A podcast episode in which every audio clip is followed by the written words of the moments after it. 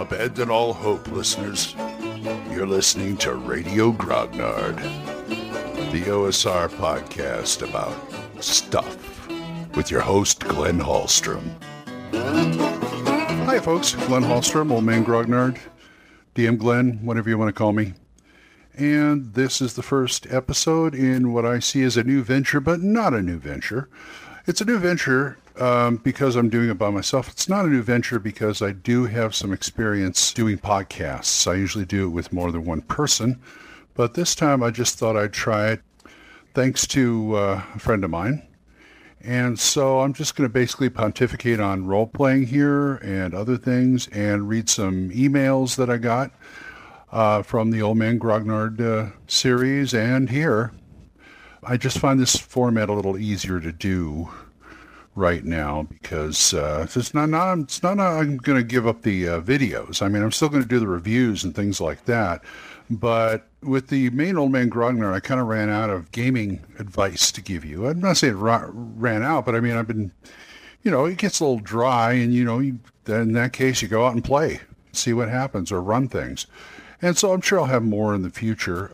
The reviews are still going to happen, and this is kind of I don't want to say takes place, but it's kind of an adjunctant to everything else I'm doing with Old Man Grognard and Thaco's Hammer and all that kind of stuff.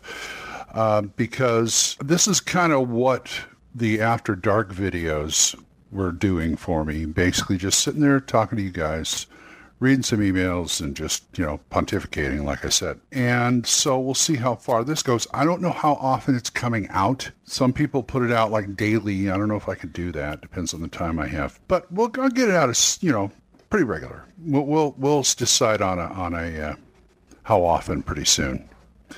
And I want to thank, and of course, I want to thank Erik Tenkar for doing this in the first place, for giving me the idea because that man can put it out daily. He only does about 20 minutes, but hey, that's him. I mean, mine might run 20 minutes, mine might run an hour. I don't know. But thank you, thank you, Eric. Erik Tenkar. His blog is uh, Tenkar's Tavern at blogspot.com, I believe. Yeah. And for those of you who don't know me, let me explain what I'm all about. I I've been. I'll kind of give the Cliff's Notes version of this because I've done this in like. Seems like everything I've started. It's like Okay, here's my gaming history. I came from California. I'm from Long Beach. I'm living in Oklahoma City right now.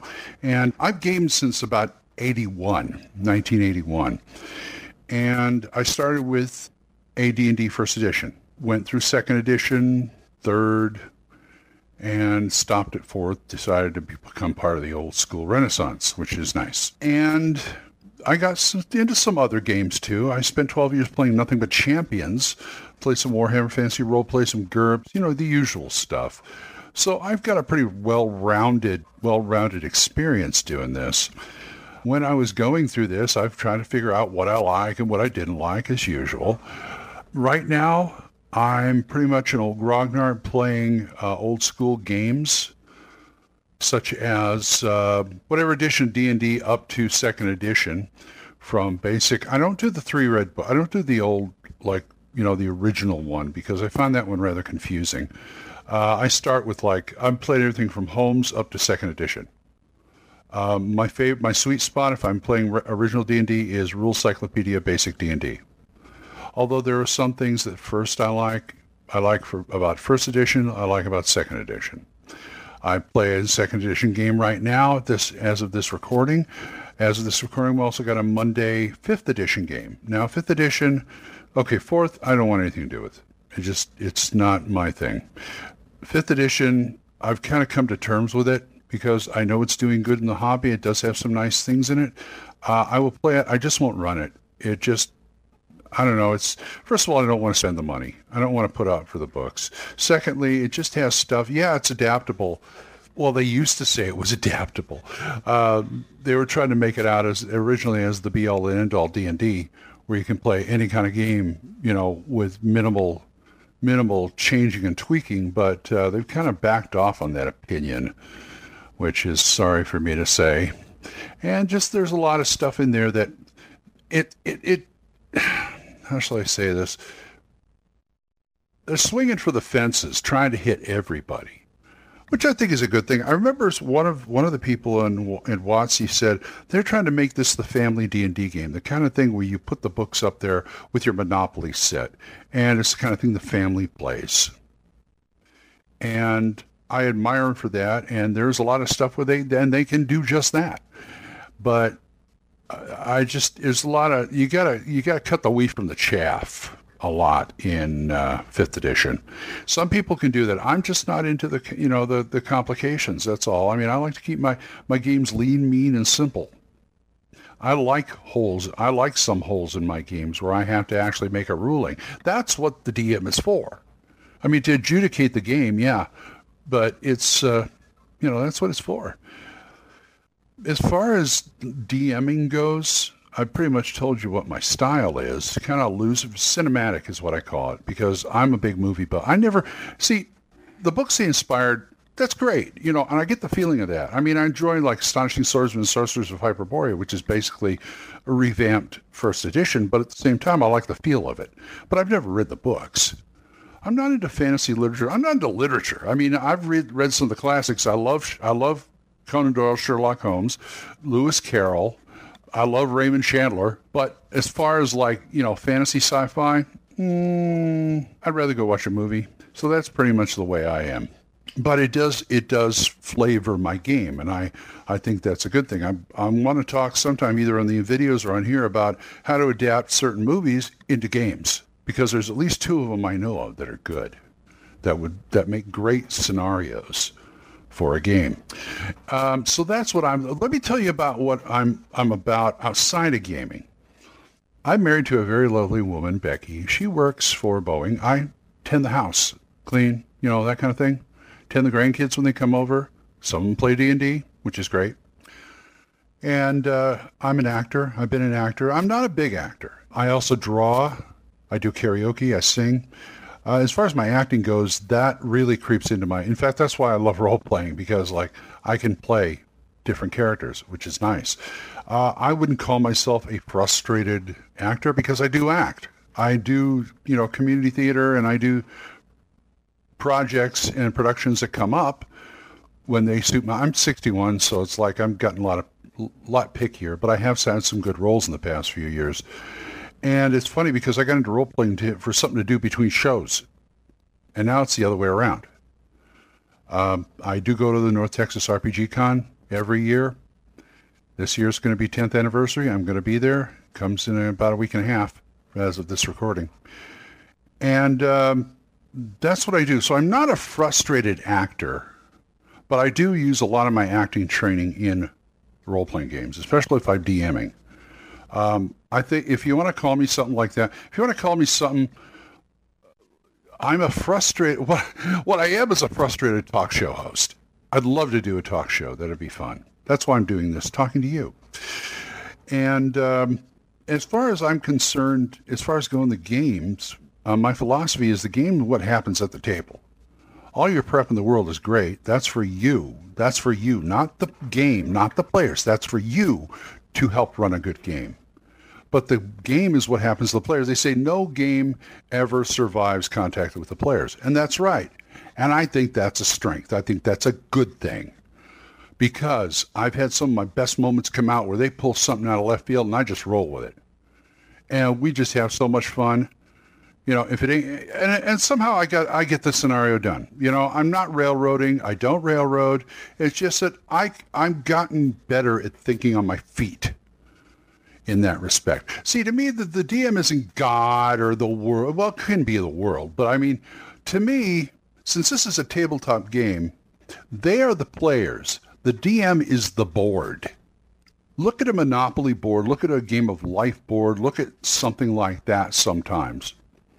And you'll see the board, you know, okay, go back three spaces, uh, pass go, collect 200 bucks, go directly to jail, things like that. You know, that's what the board does. It tells you what happens when you roll the dice. Well, that's the DM's idea. That's the DM's part. And there's nothing wrong with that, really.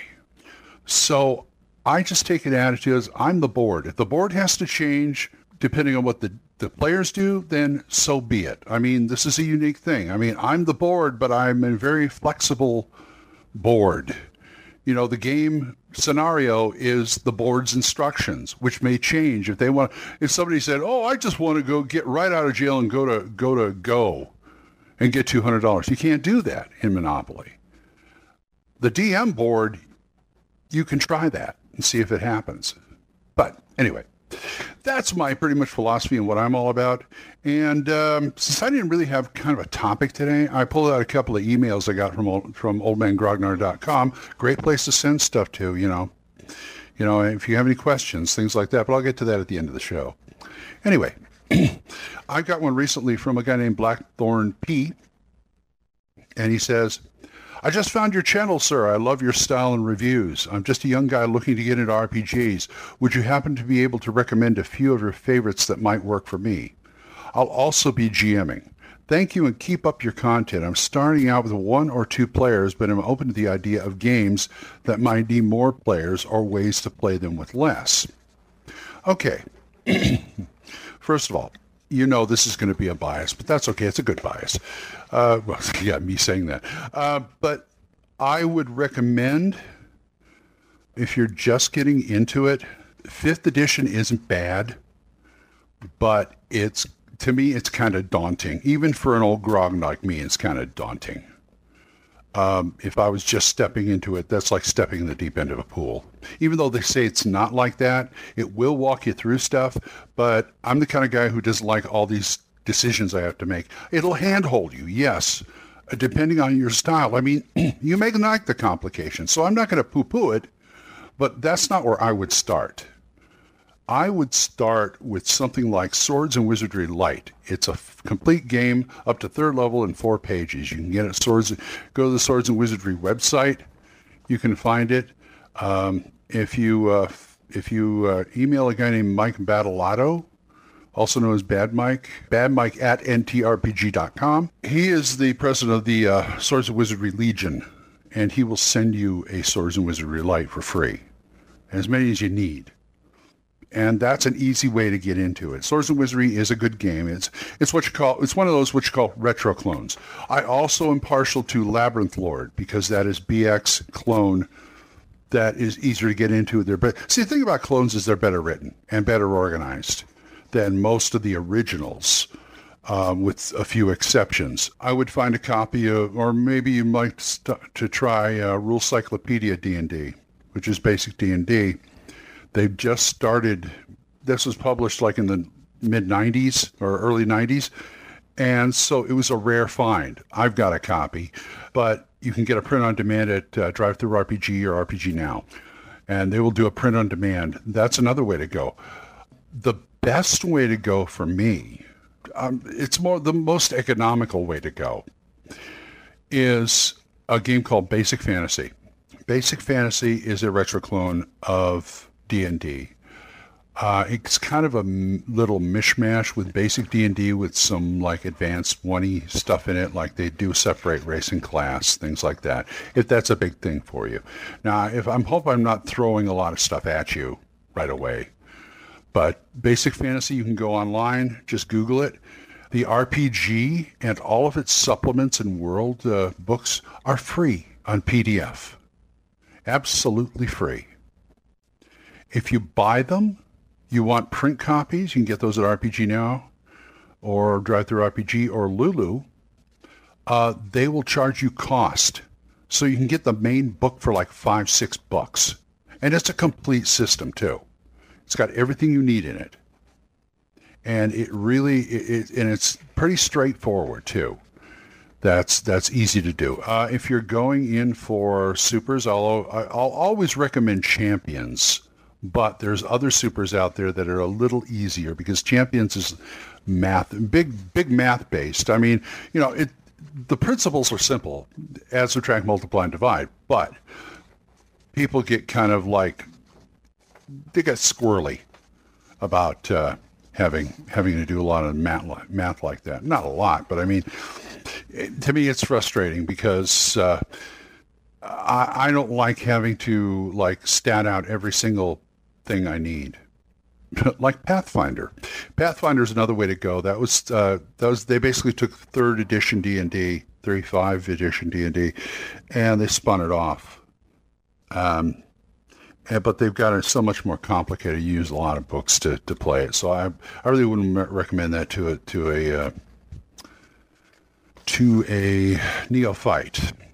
Now you say you're starting with one or two players, but I'm open to the idea of games that might need more more. Now, there are ways to play them with less. One thing I would recommend. Um, I cannot remember his name, but there is a, a uh, PDF out there that's pretty cheap on DriveThru and RPG Now called Solo Heroes. It shows you how to play like class and level D&D type games with one person. And it just takes you through. There's like three or four points you just got to change, and it you can do it. You know, it's it's really easy. Anyway, uh, Blackthorn, I hope I answered your question. Uh, keep listening and keep sending them in. Now, my next one is from a guy named. This is this goes back a ways. I meant doing this on a on a uh, Old Man Grognard After Dark, but I never did another one. So let me address MWBW. Um, and he has uh, a couple of questions. He says, Hi, Glenn. I love your videos. Thank you. I'm one of the odd younger people who prefers the old school experience despite not even having been bored when most of the stuff came out. Fortunately, I've managed to hook a couple of friends with Lamentations of the Flame Princess. I'm sorry. No, I'm, I, Lamentations is a, a good game. It's it's a good game. It's just not my style. But hey, you do what you're going to do. I am hoping to switch into a slightly modernized version of me eventually. Um, and I'm writing today because I have two questions that an experienced veteran might be able to help with. Well, as soon as we find one around here, I'll let you know. I mean, uh, let me let me uh, go ahead and answer this. Question number one: How on earth do you actually use dungeon turns? At least half of the old school games on my shelf discuss using turns to actually move around and explore a dungeon. They are almost always associated with specific movement rate, which apparently takes roughly 10 minutes to perform. Almost nothing is given about how to actually use this at the table, I feel like this is one of those things which would be totally obvious to people who actually got to play games in person and back in the day, but to someone with no experience actually doing this, it sounds bizarre. How on earth am I, as the DM, supposed to track the movements of four player characters to determine when they have used up their 120 feet or whatever? How am I supposed to sell the concept to the players as something other than bookkeeping? Well, guess what? It is bookkeeping, but it's not your bookkeeping, it's theirs. Every character has a movement rate. And most, if not all, of the mats or grids that I use or the dungeons, uh, we deal with five foot squares, about six, six square, 60 squares, which is a heck of a lot. Now you're talking about feet per turn. I hand wave the thing, you know, unless you're in combat. Um, I let them go as far as they need to go in exploring something or doing something like that. Or this is a great, this is an excellent opportunity to flex your GM muscles because they say, uh, okay, I've got a lantern. I shine it.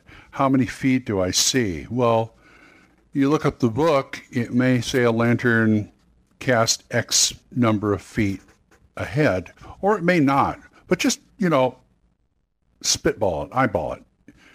Think think about in the in the real world how far it would go, or something like that. I just give it. Oh, you can see like uh, twenty feet ahead of you, which is four hex, four squares, or something like that. Or if they're or if they're doing something clever that's the point where you go, okay, you want to do what?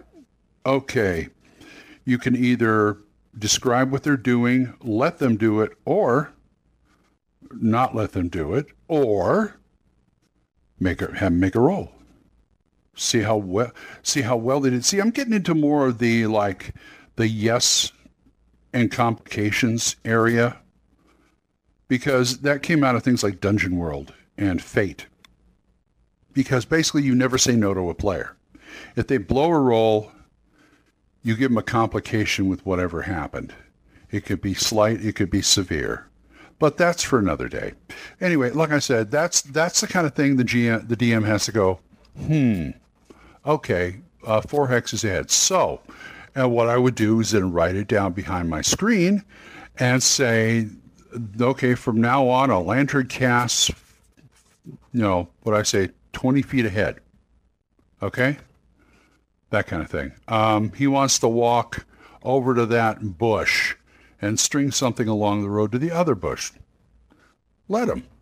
You know, unless you're in combat, you don't have to worry about it, really. I mean, there are certain stories, you know, you might have something in your scenario and say, okay, if they get this point, this happens. Like, okay, he steps on this thing, a trap will open up or something like that, you know.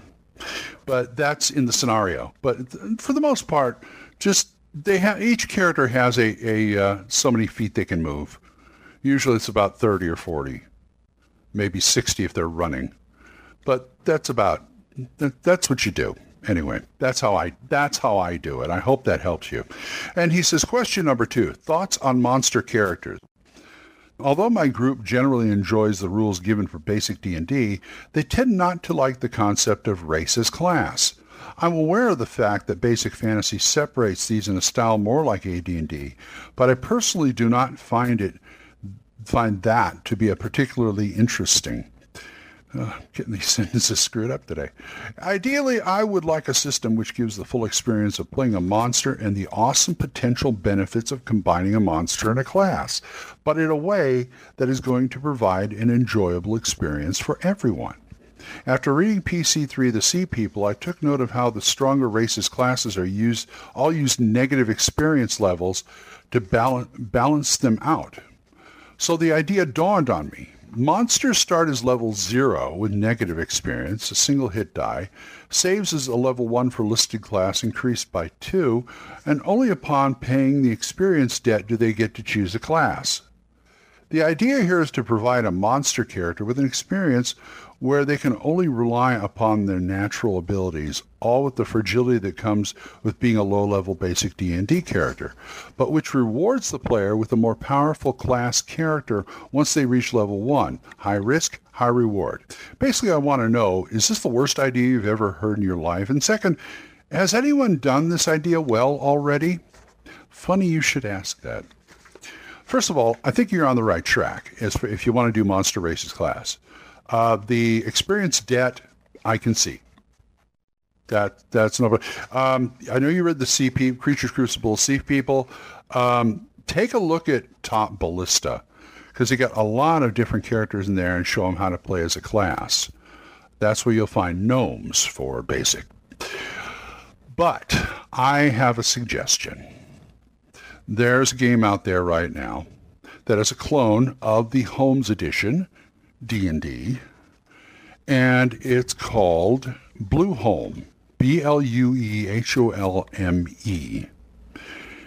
And the Blueholme uh, Journeyman Edition is what you want. You can find it at DriveThruRPG or RPG Now. You can also get print copies. Um, what he did, what the, the author did, I should say, I got to start learning these people's names or at least looking at the damn thing.